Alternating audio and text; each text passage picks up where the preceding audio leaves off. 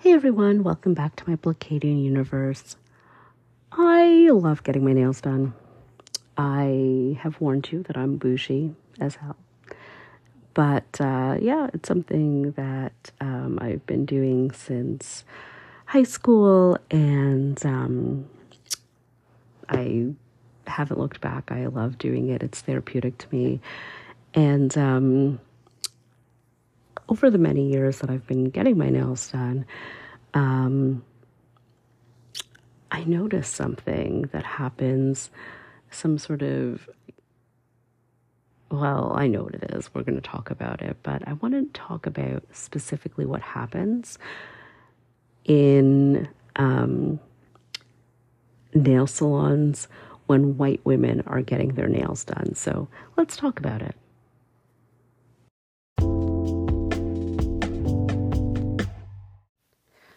So, I want to start off by saying that it is really important to support black businesses, including, um, you know, in every way that you can, whenever you can.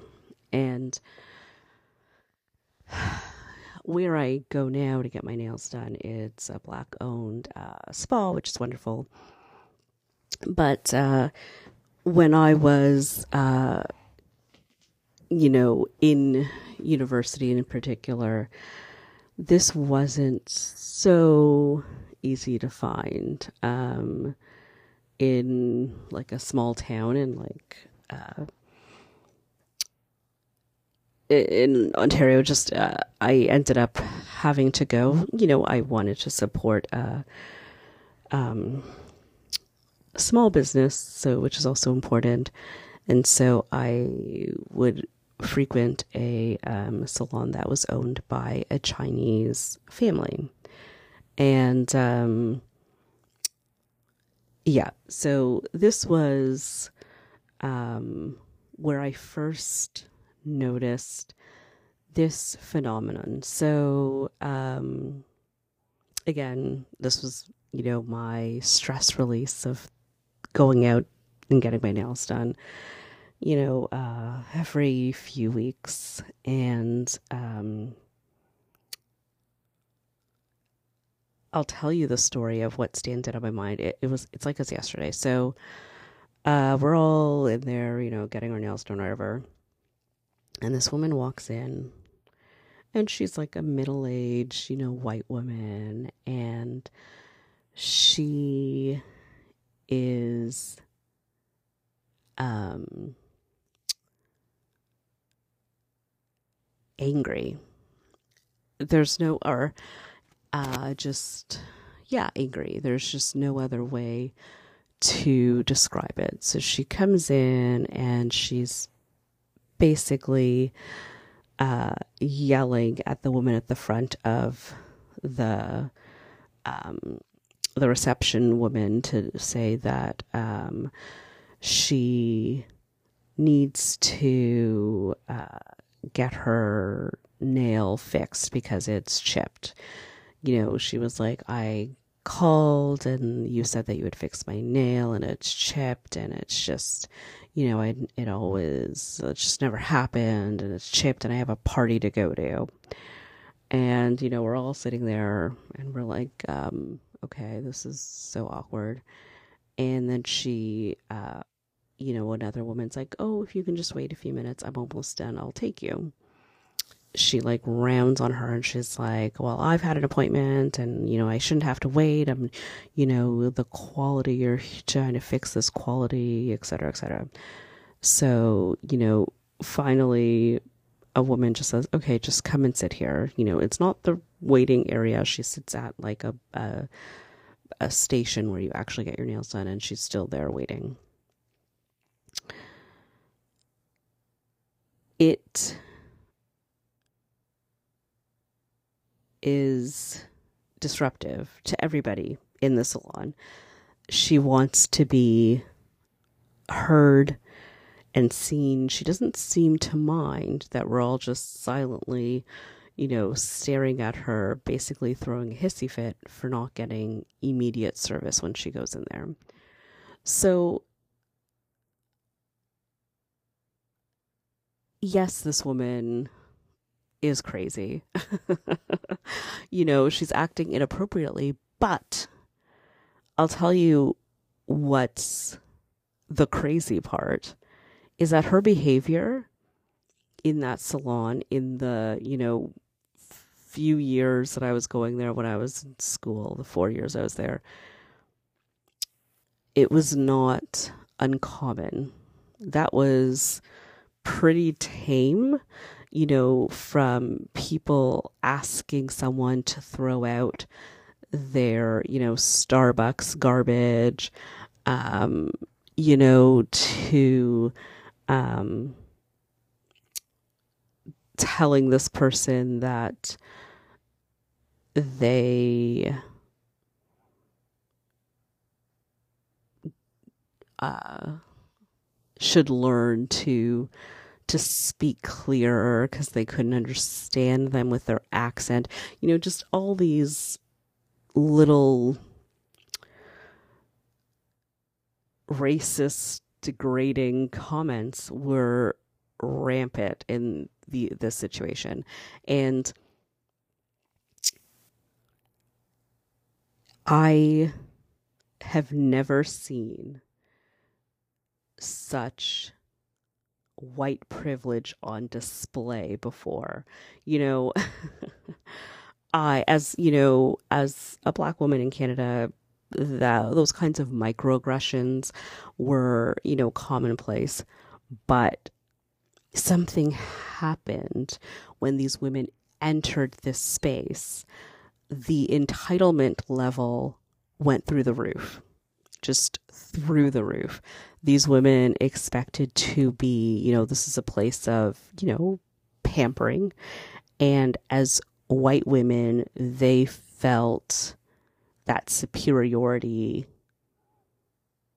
when they crossed that threshold. You're probably like, oh, no, no, Denise, come on. Like, this is just some terrible, you know, women. But I'll tell you this I go to um, like a black. It's a I. It's not na- like a nail salon. It's like a spa. They do the full thing, you know, massages, whatever. But I go there just to um, get my mani pedis. But um, I've never seen that behavior. For example, the you know patrons come in there. They are white uh, as well, and I've never seen that behavior in the black owned spa. Um, the people that work there uh, that provide the services are uh, black as well as white, and it's you know fairly well known because uh, the owners are always there that they um, it's a black owned spa. And so I've never seen that behavior from the white patrons. They are, you know, respectful and quiet. And of course, you could be like, okay, Denise, you know, you were at like a, you know, nail salon versus a tranquil spa environment. And I'll tell you what the difference is. The difference is that the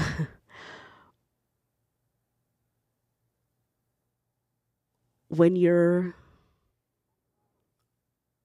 racist, you know how to, and you don't want to be openly racist, I should say. You know that it's wrong to yell and be overtly degrading and mean to black people.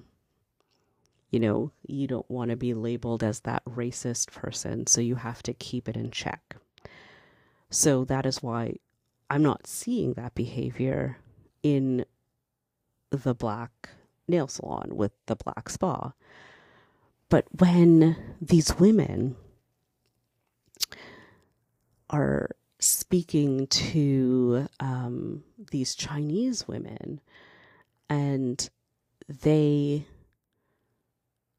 are so condescending, so um,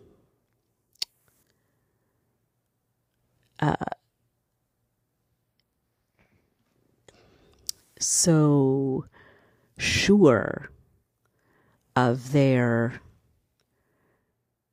superiority that they it's like they've been waiting to be racist. They flipped a switch. It's like it's like code switching for black people, but for white people they code switch into being more overtly racist. And it's insane to watch. They would never, never talk to a white um, nail technician that way. Never. Um, and I've been in, you know, spas and nail salons that are, you know, white owned and the white techs. And you know the same uh, person you know i've i can tell you i've had many years of experience getting my nails done. And the nail person they would be respectful and quiet. They would have sat there behind in that chair to wait. I've seen people come in and have appointments or have a nail fix and they just sat there, you know, scrolling on their phones, waiting patiently for their time. And I've never, ever, ever seen them take the attitudes that they have when they're entering um, a space where uh, the the person is Asian, and it, it's just it's like um, it seems like it's the last refuge for these women to um, have an outlet for um, for their for their cruelty. The conclusion I've come to about this is that you know, so there's a history of uh, Vietnamese nail salons in America as well as Canada, and um, some a lot of um, nail salons are owned by Vietnamese people just because of that, you know, history there, and I think that manicures used to be a very expensive uh, endeavor. And, um, you know, for some, uh, it, it, still is, but it's become more affordable with these um, sort of nail shops that exist. And, you know, it's sort of like a niche market that um, these nail salons have popped up. And I think what's happened is that these white women that come in there, they love this opportunity to um,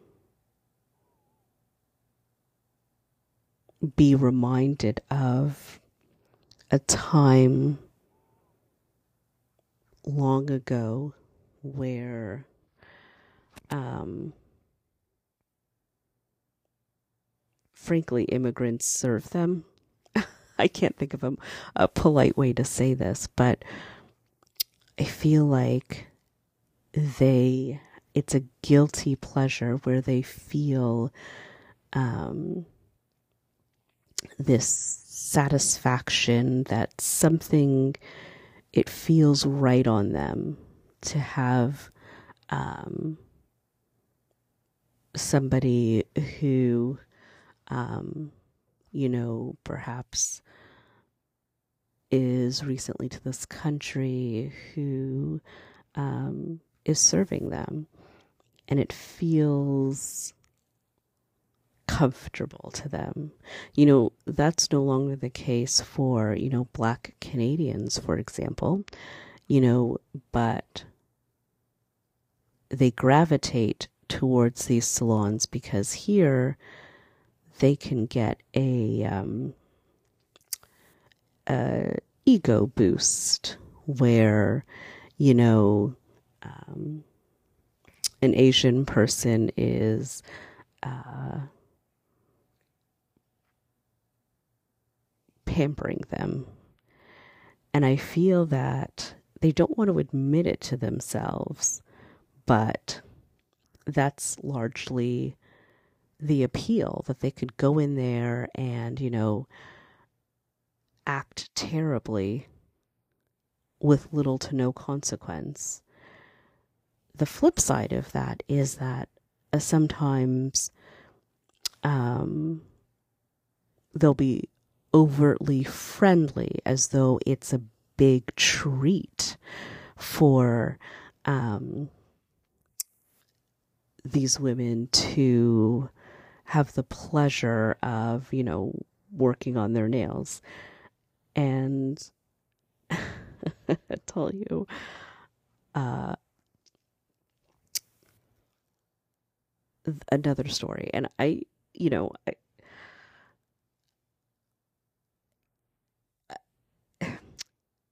it's not to say that you can't be, you know, friendly with, um, you know, people that you have this relationship with, your service relationship, but it is a service relationship and it is, there is, there should be some boundaries there.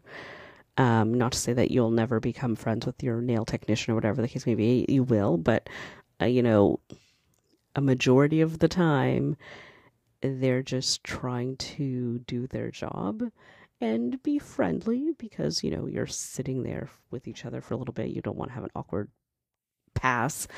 But the point is it's a a, a transaction. And i'll tell you a story uh, years ago my husband and i were um, in costa rica and we stayed at a hotel and you know uh, there was one restaurant in the hotel that you ate at every night. So when we were there, uh, for the week that we were there, uh, our waiter, um, you know, it was the same waiter the whole time. And so, you know, he got to know our preferences. And so he would, uh, you know, recommend these things, whatever. And we had a nice relationship. We were, nice, you know, Canadian couple were over just like super polite, you know, whatever. And, um, you know, he sort of, uh,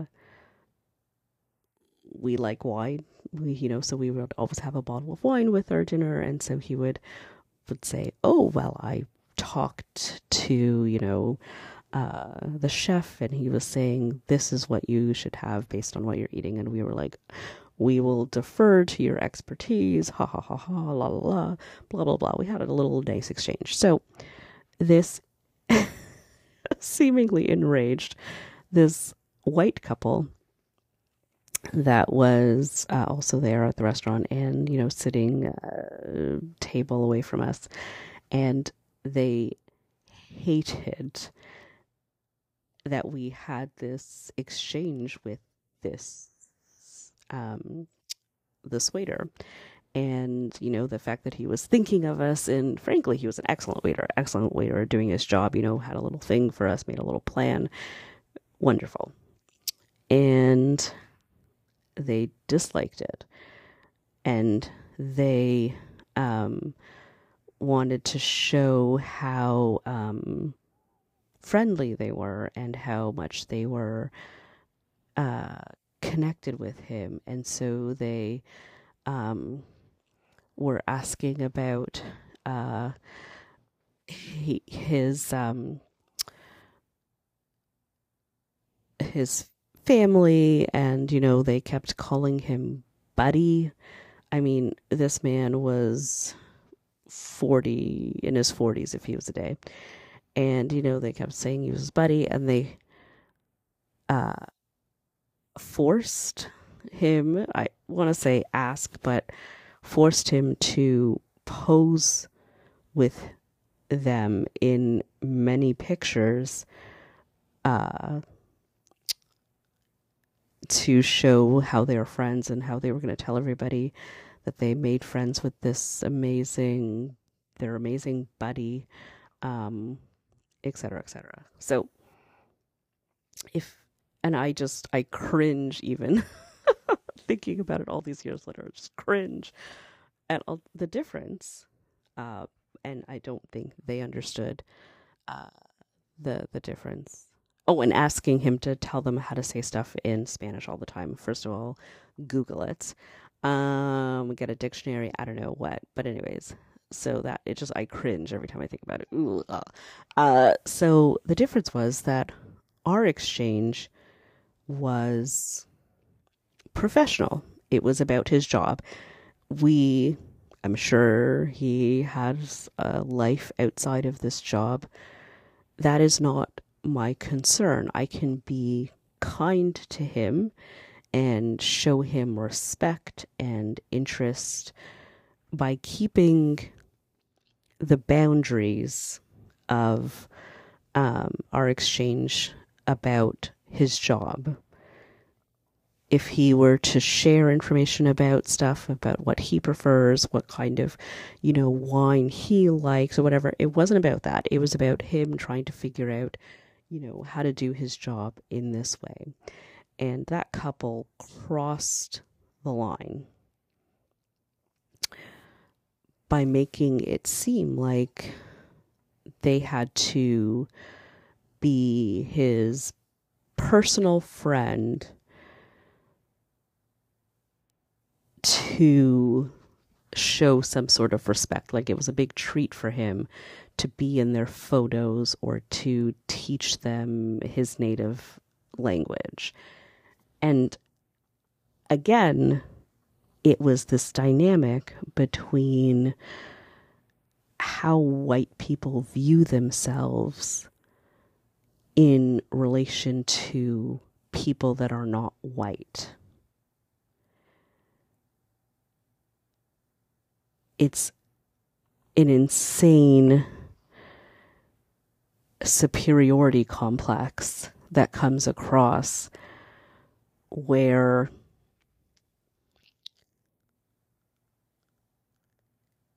it's a treat for them to shine their light on you. It's it's, you know, it's not just about the service, it has to be about more than that to show that they're you're chosen. You know, they're gracing you with their goodness. Or you know, you've displeased them so much so that you deserve to be yelled at publicly in front of, you know, a salon full of patrons to show, you know, how unhappy I am with your service. It's a microaggression, it's something so hard to pinpoint and describe.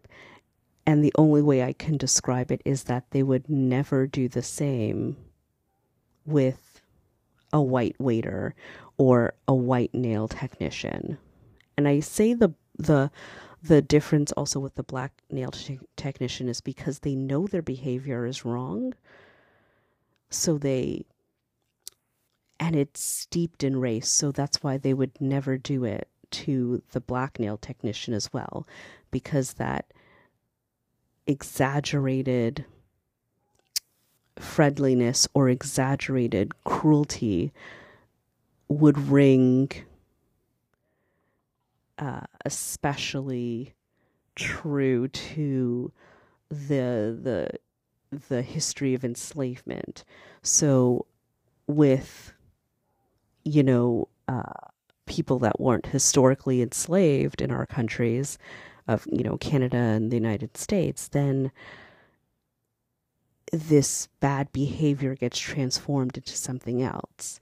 And it's just this weird phenomenon that I've noticed that um, I really wanted to highlight because I just, I just feel that I, I'm still trying to figure out what makes them code switch in this way when they interact with people where they can feel that they need to amp up the white supremacy, frankly.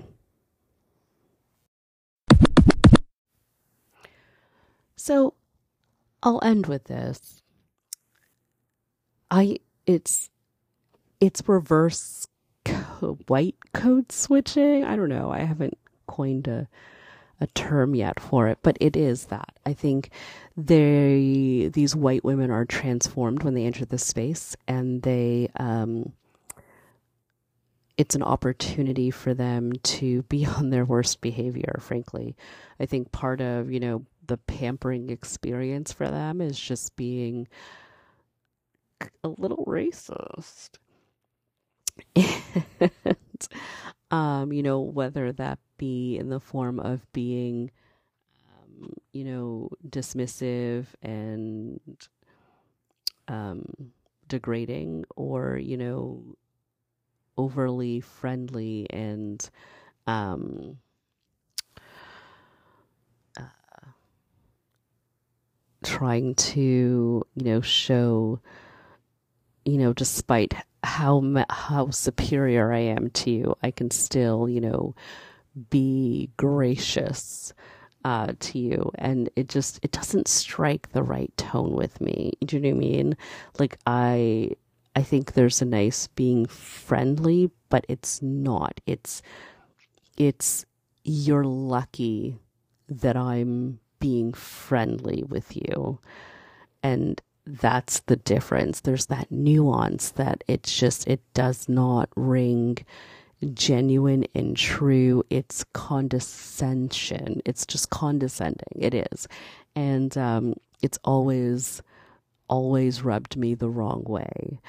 So I'll, uh, yeah, I'll end it there. Just let me know uh, if you've ever encountered this. Um, when you're out and you are in the nail salons getting your mani pedis. Um, yeah, let me let me know what you think. But uh, unfortunately, and fortunately, I um, have uh, haven't had much experience anymore with uh, this, just because um, it's important to support your black uh, businesses. So, um, and frankly, all hell would break loose. if the, this kind of shenanigans uh, happened at my nail salon, they would be like, throw out your Starbucks cup. Can you not see the garbage right there? Um, yeah, but, anyways, let me know if you've ever witnessed this phenomenon, if you know exactly what I'm trying to pinpoint here. Uh, and uh, yeah, thanks so much for listening, and I will talk to you next time.